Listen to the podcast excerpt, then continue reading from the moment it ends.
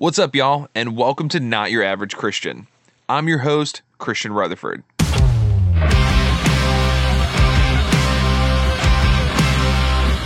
Yeah, I'm a pastor, and yeah, my favorite band is Blink 182. Most people I interact with outside of church often say that they can't believe I'm a pastor because I seem real and relatable. And honestly, that's what I pride myself on.